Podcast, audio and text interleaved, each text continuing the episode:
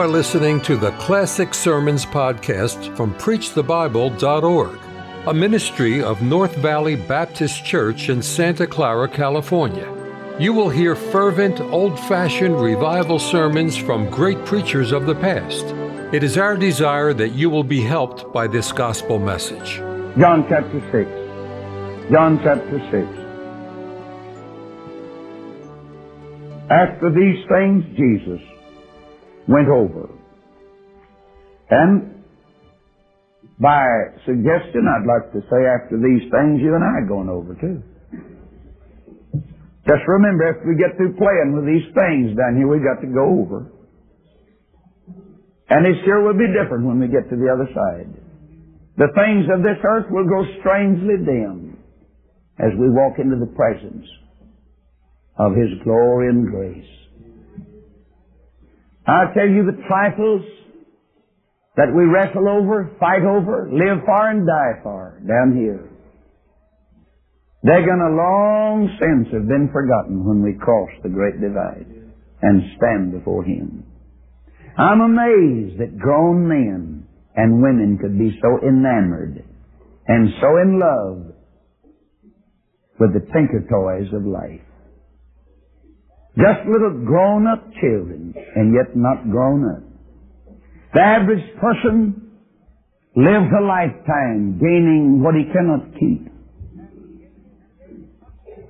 And in his gaining what he cannot keep, he loses the only thing worth keeping. Can you imagine the foolishness and the stupidity of human beings that do not gain great spiritual truths in their minds?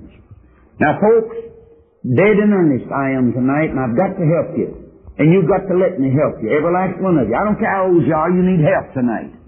I don't care how young you are, you ought to just read the mail that came. I mean, uh, there was, I got a letter today from an old saint of God. She's uh, 80. Her husband is 90.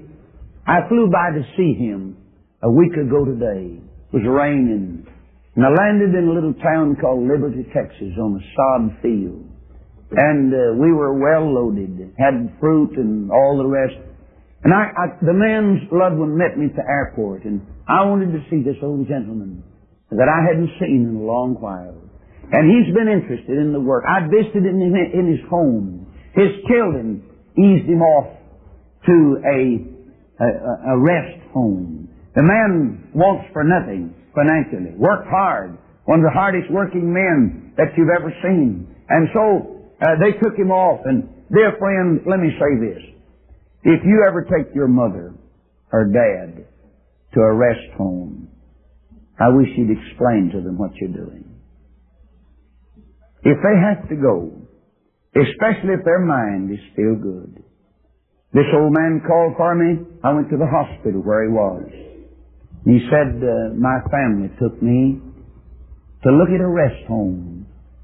And he said, I was looking around, the rooms were beautiful and nice, and he said, I, and all of a sudden I was in a room and I said, where did my loved one go? And he said, oh, he's gone home. Well, he said, uh, you mean I'm not going with him? Well, he said, no, they brought you here and left you. They brought your things in. And they're up in the office. And that old man, nearly 90 years old, went berserk. His mind, listen, he started wading out of that rest home, knocked one or two people down. And he said, I'd never dreamed that my own loved one would do me like that. And he said, Preacher, you've never known. At the end of the trail I stand. And they walked out and left me. I never would have done them like that when they were little babies in my home. But I went by to see him. They said, I doubt if he'll know you. Ninety some odd years old. I walked up to his room and there, just about this far out of eternity, I'm telling you, really, I've never seen a sweeter smile on an old man's face in my life than I saw. Why, it just lit up. I mean, we've been buddies and brothers through many, many years. I've driven down through East Texas a many a time and up that little old trail to their simple house and out in that beautiful garden that he grew everything. And I've walked and looked and we've sat and talked and prayed. You know, let me just say this. I know this has to do, but this is an investment. He said to me one day, he said, Brother Roloff, I'd like for you to take $10,000 and use it. And he said, you can pay me 5% interest. And uh, he said, uh, if I die, it belongs to the enterprises. That's been, why he must have been around 80 at that time. And we've paid him 5% interest. We've sent him $250 every six months. He has already gotten back over half of his money, and it's come in just on as regular as the clock rolls around. Now, to me, he was a wise old gentleman. He kept it, but he gave it and used it. And it's been used all of these years. I wish I had time to tell you some things, but I'll not go further into it. But listen, as many times as we'd prayed together, that old man lit up his face with a big smile, and he said weakly, Why? That's Brother Roloff. And I said, Yes, it is. He said, I wanted to see you one more time. One more time. That old man and I held hands and prayed together one more time. But dear friends, I want you to know he's got some investment on the other side. Not just because he helped us. No, no. He, that old man's been honest. He's a hard worker. He's a noble citizen of this country.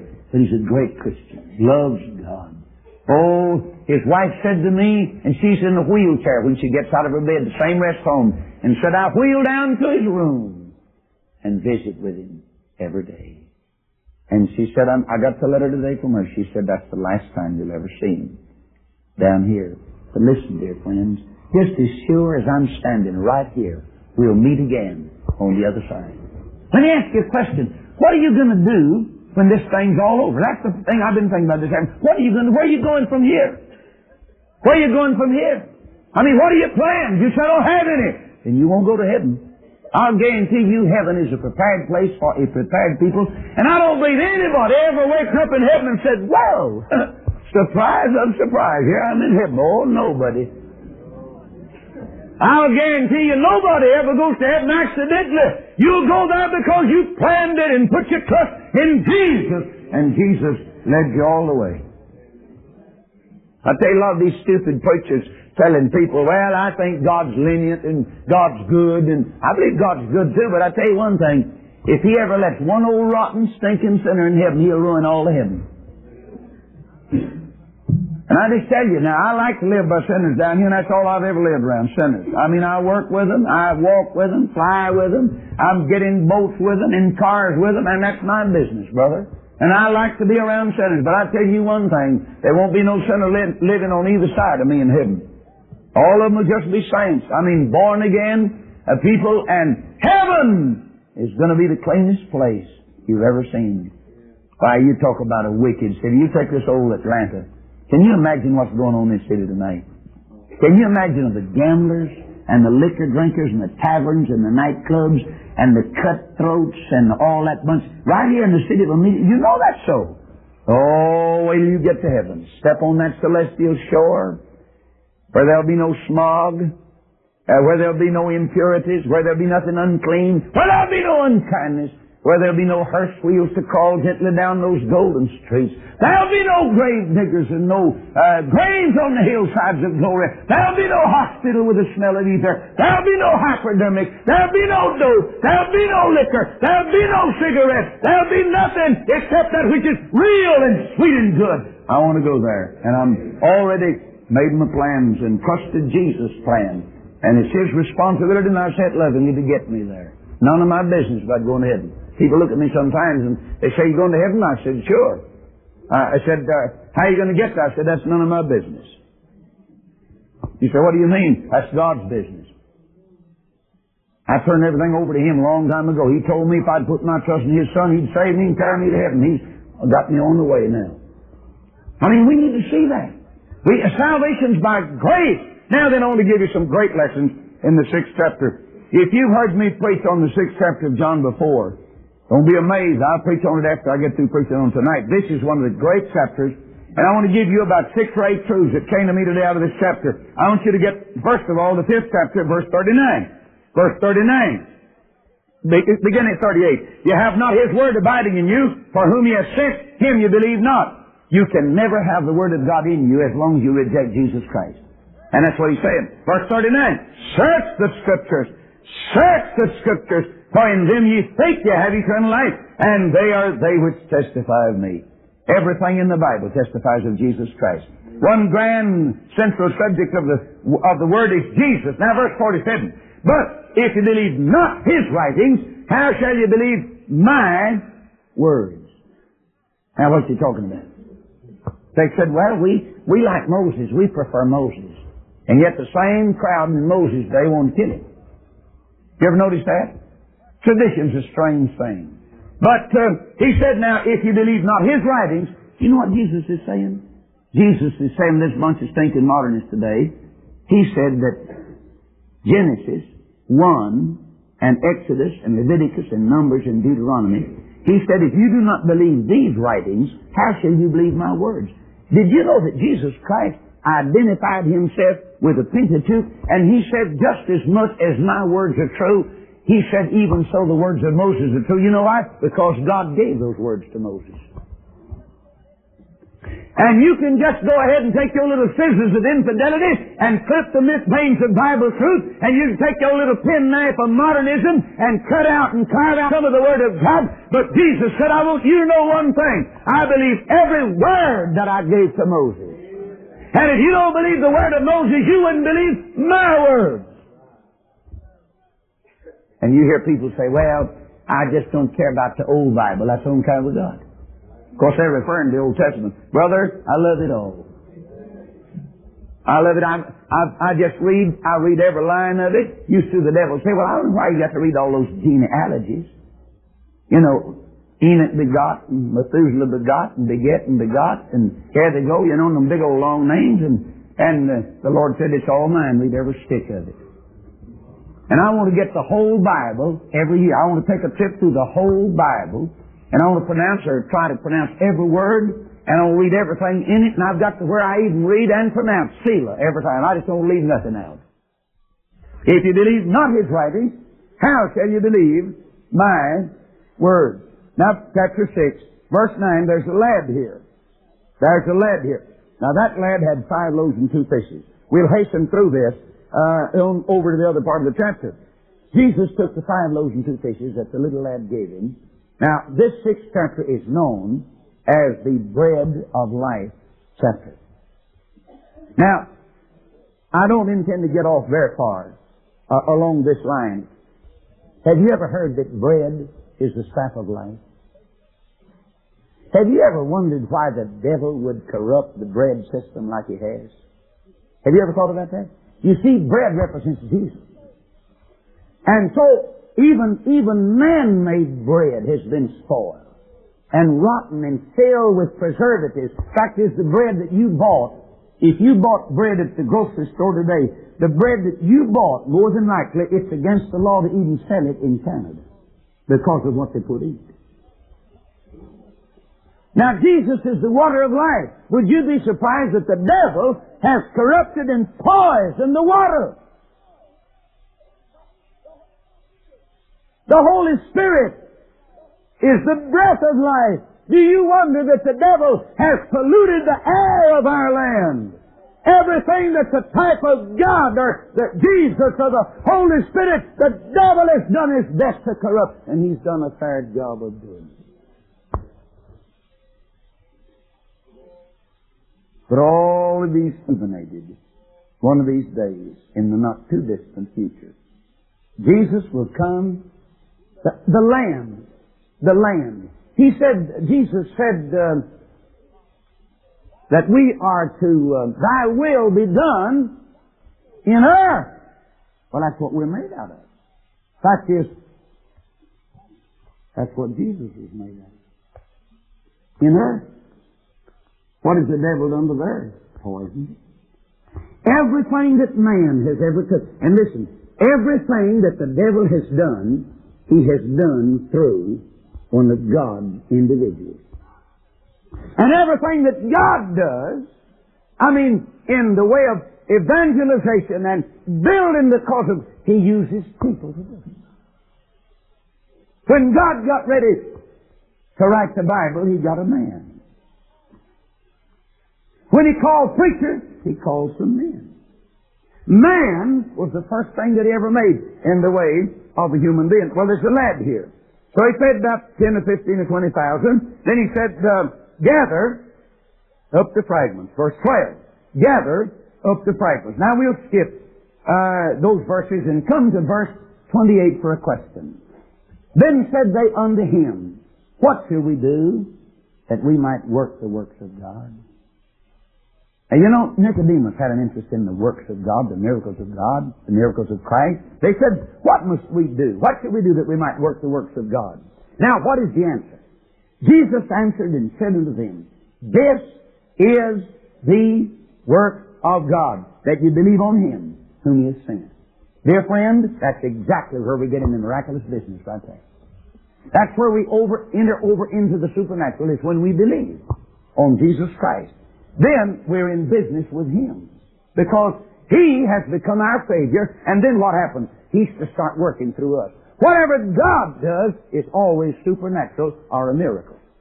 What we do is natural, it's carnal, and it cannot please God because He said David in the flesh cannot please God, but you're not in the flesh. But in the Spirit, if so be the Spirit of God dwelling in you. Now, if any man have not the Spirit of Christ, none of his. Now then, the question, do you believe in miracles? Do you believe in modern miracles? I mean, man's performed a lot of them, look like. I mean, man's the most miraculous thing he's ever been. I mean, man just got, he, he got to thinking with some little old batteries and so forth and made a telephone and now then you can pick up a receiver here and you can dial one uh, plus the area code uh, plus, uh, you know, uh, the number over there and uh, all of a sudden, of course, the operator comes in and says, what's your number? That's the trick about it right there. I mean, that's exactly where Mr. Bell comes in. Now, if they just stay off the line, and leave us alone, it'd be a lot cheaper for us, wouldn't it? But you know what made them do that? That's money. That's money. That's progress. See? There's no such thing as progress in America unless there's some money attached to it. But, thank God you can make spiritual progress and be flat busted, but you'll have all you need if you live for God. Now that's wonderful. Brother, God said, I'll never leave my children without their needs being supplied. I believe that more than ever did. This has been the most miraculous week I've ever known in my life. But the Lord promised many months ago that uh, there'd come a time, and this been it, to be the most miraculous response we've ever had in all of our life. I've never known of anything just like I've seen. And I praise the Lord for it. We're living in destitute times with a lot of people, and yet the Lord's arm is not shortened that He cannot save. Neither is his ear heavy that he cannot hear. But when sin comes in and iniquity comes in, it cuts us off from God. And dear friend, I'd like to remind you that you don't have one thing to worry about. I think I said last night, you don't have any more worry, need to worry about your boy being in Vietnam than being in Atlanta, Georgia. All you need to know is this. Is my boy walking in the Word of God? Have I really taught my boy and committed my boy to God? And dear friend, you need not expect your boy to live for Jesus on the battlefield if he would not live for Jesus at home. And the battlefield in Vietnam is a continuation of God's leadership and protection in the life of His children. We sang a while ago what He's done for others. He'll do for you. I tell you, you remember Homer Rodeheaver? That great gospel singer? One night, he was on sentry duty while in the service. And uh, while he was not looking, somebody else walked up. and trained the gun right on him. I mean to kill him. I mean this is it. And Homer Rodeheaver, under a full moon that night, started singing, We are thine, do thou befriend us, be the guardian of our way. And that gun gently came down.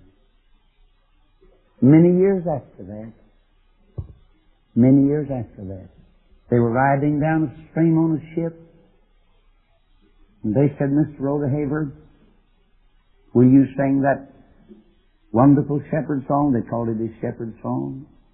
Savior, like a shepherd leader. And when he started singing that song and came to the second stanza, a man got up and walked up to him, and as soon as he was through, said, Sir, one night I was on the other side in an army, and you're singing that song saved your life. I can remember when you said, We are thine, do thou befriend us, be the guardian of our ways. And he said, I couldn't pull that trigger to save my life. And I eased that gun down. Mr. Rodeheaver said uh, he reached him around and both of them loved one another because both of them are brothers now in Christ. Tell you, I believe I'll keep on singing.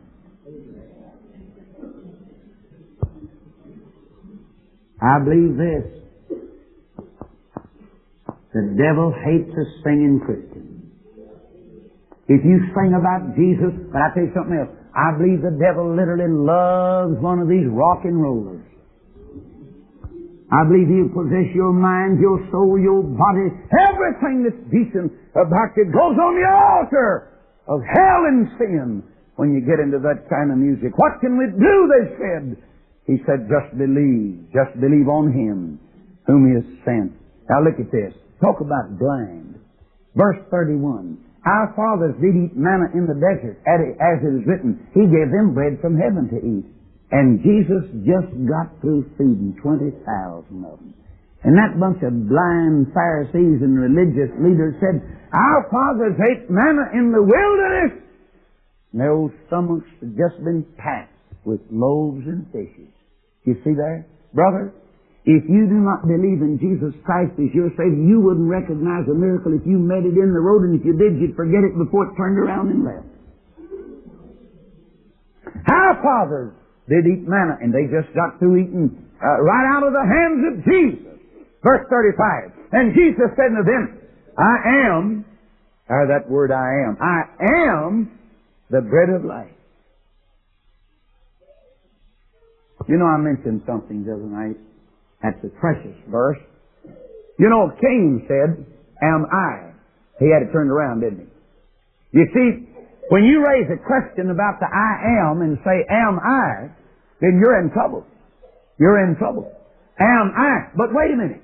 Uh, we come along and we say, I am my brother's keeper. But the modernist and the fellow that doesn't love Jesus, he says, Am I my brother's keeper? The Christian comes along and puts the I am like God put it and said, I am. You know what I am is? That's Jesus. And when you're in Him, you can say the I am like it ought to be said. I am my brother's keeper. Well, he said, I am the bread of life. He that cometh to me shall never hunger, and he that believeth on me shall never thirst. Listen, I want to ask you a question, and you, you listen real carefully, and I'll tell you, what does that verse mean? He said, He that cometh to me shall never hunger. He shall never thirst. You know what it means? Exactly what it says. It just means that if you ever get saved by the grace of God, brother, you've got the satisfying bread in your soul. If you ever drink of the water of life, you'll never thirst again. What Jesus told the woman at the well, fourth chapter. Water that I shall give thee shall be in thee a well of life springing up into life everlasting. What did he mean when he said in John 3.16, that uh, God so loved the world that He gave His only begotten Son, that whosoever believe in Him should not perish but have what kind?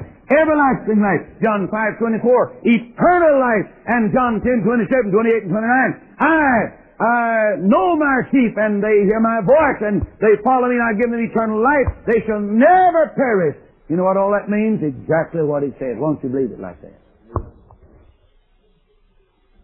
What do you think the Holy Spirit is doing to you when He sealed you? I'll tell you what He's doing. He's fixing you where the devil couldn't get you. I'll tell you, we've got little old seals, you know, the Enterprise has a seal. We put on every important document. Take that big old seal, you know, and squeeze it down. And did you know what? Every law enforcement officer in this land will stand behind that seal. I mean, that seal is, it makes the thing legal. And the state gave us the right many years ago to use a seal and said, brother, when you seal this thing, it means this is right. Let me tell you something. When I got saved, poor little old stinking, unworthy sinner that I was, the Holy Spirit came along and God said, let's put the seal on him. Let's seal him up. Think of it. Man, if it wasn't for the goodness of God, I'd get awful proud, but I just got to get thankful now. Amen? I didn't anything to do with that seal. I couldn't. I couldn't use it. Man, but I'm glad he just sealed me up. Now then, let the devil come. I may fall dead in this pulpit tonight. If I did, the devil could run by, or I could fall dead in the street, or in front of a beer joint. See? And suppose I did. It'd be a bad place to fall dead. I mean, I'd... But anyhow, suppose I did. And suppose somebody came along and said, Ask Brother Roloff. He fell dead right there in front of a beer joint. He's dead. Now I know many of them say, I told you all the time there's something funny about him. yeah. But wait a minute. Boy, the old devil could come a trotting up there, you know, and he could say, okay, he fell dead right in front of one of my joints, and it, all of them belong to the devil. Amen? I'll guarantee you, Christians have no business in the beer joint lest they go to witness and they're liable to get killed before they get out. You better be prayed up when you go in. But the devil comes and reaches out his old bony fingers and says, okay, he's on my property. I'm going to take him home with me. Uh, wait a minute. Holy Spirit comes up and says, did you notice that seal there? The devil said, yeah. Said, that's my seal. That's my right of ownership, and I'd suggest you beat it before I tell Jesus on you. You see, all you got to do to mention to the devil and get him on the run, just tell tell Jesus. See? see, Jesus really had it. I mean, he had it out with him one day out in the wilderness. You remember that? I mean, he hit him three times with a sword, and the devil said, "I've had it." I mean, that's all I want. And brother, you just put it down. and not anybody in here can lick the devil unless you get Jesus to do the licking. I mean, he's the one that's got the right. The battle's not ours, it's the Lord's, and the battle will be won if we let Him do the fighting. What else did He say? He said evermore, Oh, Jesus said, I'm the bread. And then they said, verse 34, Lord, evermore give us this bread. Give us this bread. Jesus said, Well, I am the bread. I'm right here, right in front of you now. And then verse 36, But I said unto you that ye also have seen me, and believe not. Isn't that something? Have you ever heard anybody say, well, sin's believing? Not spiritual, it's not. Charlie, you're going to have to believe before you can see spiritual things. That's what Jesus said. Now the world said, if you let me see, I believe. Jesus said, if thou wouldst believe, thou should see the glory of God. And if you're one of these people that said, well, I'll tell you, if I ever see a miracle, I'll believe it. Well, you won't ever see one. Don't get excited about that. But I tell you what, if you're willing to say, if God says something, I'll believe it. More likely you'll see a miracle. Sinner, are you here tonight? If you'll just be willing to say, if the Lord wants to save me, I'll believe Him, then you'll be a miracle before this meeting. But I said unto you that you also, you sing me, but you didn't believe. Now here's this 37th verse. Brother, you can count here. All that the Father has given me shall come to me, and him that cometh to me I will in no wise cast out. Now, brother, that to me is a staggering promise. That means everybody that comes to Jesus is going to get in. And sinner friend, if you're here tonight and you don't get in, it's because you didn't come. And Jesus said, Behold, I stand at the door and knock. And if any man will hear my voice, will open the door, I'll come in and sup with him, and he's with me. Now, Jesus didn't say, I sat down at the door. I sat down at the door, and if you happen to come to the door, no, sir, he said, I'm standing. Now, brother, when you stand, you're about ready to get in. And especially when you're knocking, it means you want in and want a response. Isn't that right? Oh, I don't understand. Sinner friend, let me tell you something. You know the reason you haven't been saved? You've let the devil blind you. You're living one breath out of hell tonight. That's all. You're living one little tick of a heart out of hell right now. I mean, that's just exactly how close you are to hell right now. And brother, when you go there, you stay there forever. There's no way to get out. Don't care what these modernists say. There's a hell and there's a heaven. Now then, let's go a little further. He said, if you come, I'm going to let you in. Verse 40.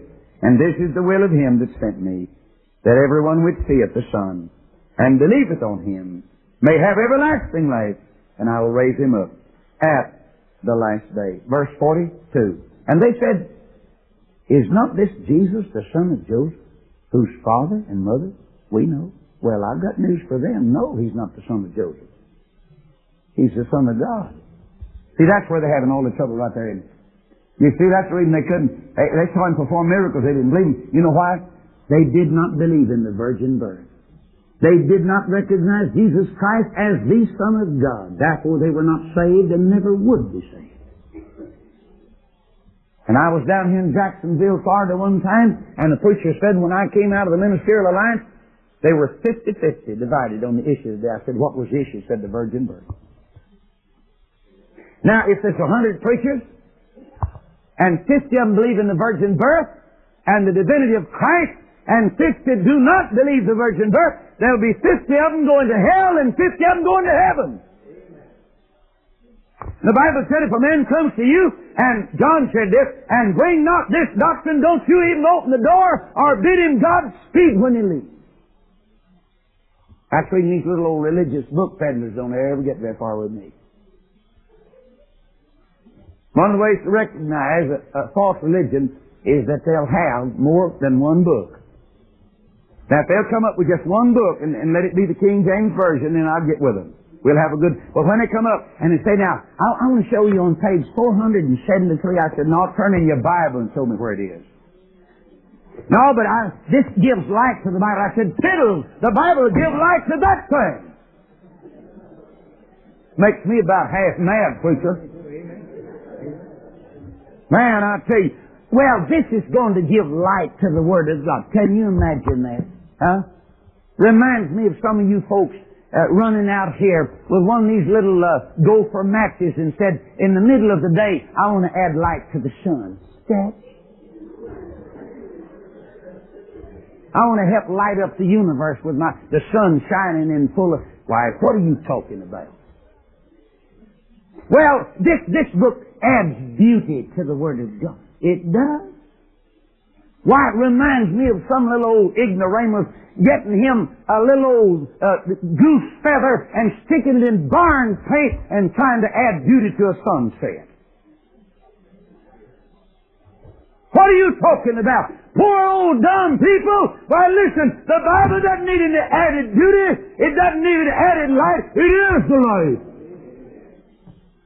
There is no other light than the Word of God. This makes me sick of heart when I think of the way people treat the Word of God. No wonder you're in trouble. No wonder you're scared. No wonder you got ulcers. No wonder you're nervous. No wonder you can't sleep at night. No wonder you're sick all the time. No wonder you're nervousness, neurotic. No wonder you can't get along with anybody. You're not right with this book yet. This is heaven's drugstore for earth's maladies. I wish you knew what I was talking about. Brother, this whole book will solve all your problems, answer all your big old silly questions, straighten out your home, save all your children, and make the family circle to be unbroken in the sky. God help us to see what I'm talking about. The bread of life. Well, there's just many other things in this chapter and we're going on. He said, you know, your fathers ate manna, but they died. They died. Verse 50, this is the bread which cometh down from heaven, that a man may eat thereof and not die. Reason I'm not going to die. I mentioned a while ago falling dead here in the pulpit. I wouldn't be very dead. Huh? I mean, I, what I do is just be going through uh, just a little under past the glory. I mean, there's no way to kill a Christian. You've been hearing Brother Bob Bolden on the radio? He being dead yet speaking. Why I've received letters, been soaked in tears, said Brother Roloff. I saw and heard him again. Oh, that message I heard him. Preachers wrote me and said I drove down the road listening, blinded with my own tears, as I listened to that little old Tennessee preacher boy. He told about Jesus and got so excited about the Lord. Oh, listen, verse 51, I am the living bread which came down from heaven. If any man eat of this bread, he shall live forever. And the bread that I will give is my flesh, which I will give for the life of the world. Verse 58, this is that bread which came down from heaven, not as your fathers did eat manna and are dead. He that eateth of this bread shall live forever. This ought to take the fear out of God's children. You're not going to die. There's no way to kill a Christian. Now notice, verse 63. And this got a connection in my soul today that I hadn't seen. It is the Spirit that quickeneth. The flesh profiteth nothing.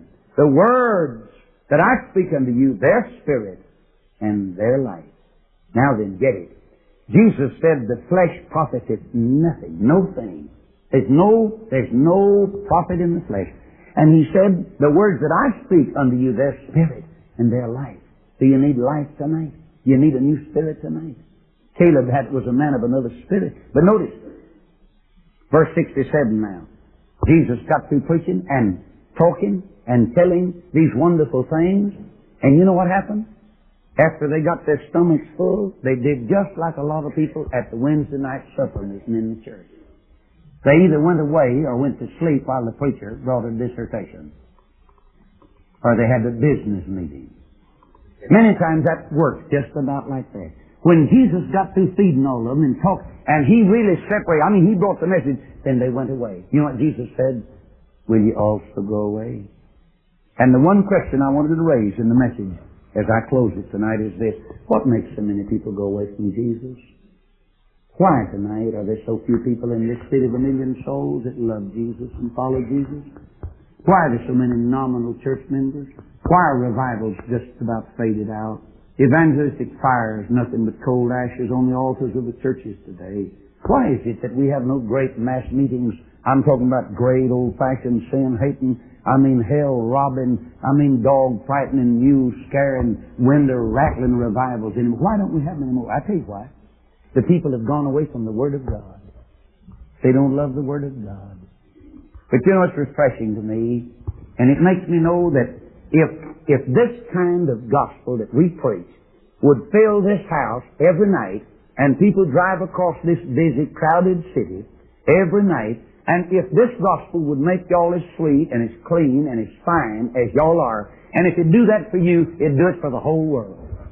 And it'd bring a screeching halt to that awful plague of war in Vietnam, and it solved the problem for the communists and for everything that we've that's out of kilter, and if this thing would solve and heal and save people like Bill Henderson and Mike Hagee and Martin Danny and many, many others, here's a letter that came today and said, Brother Roloff, years ago, years ago, there was a man that went to the city.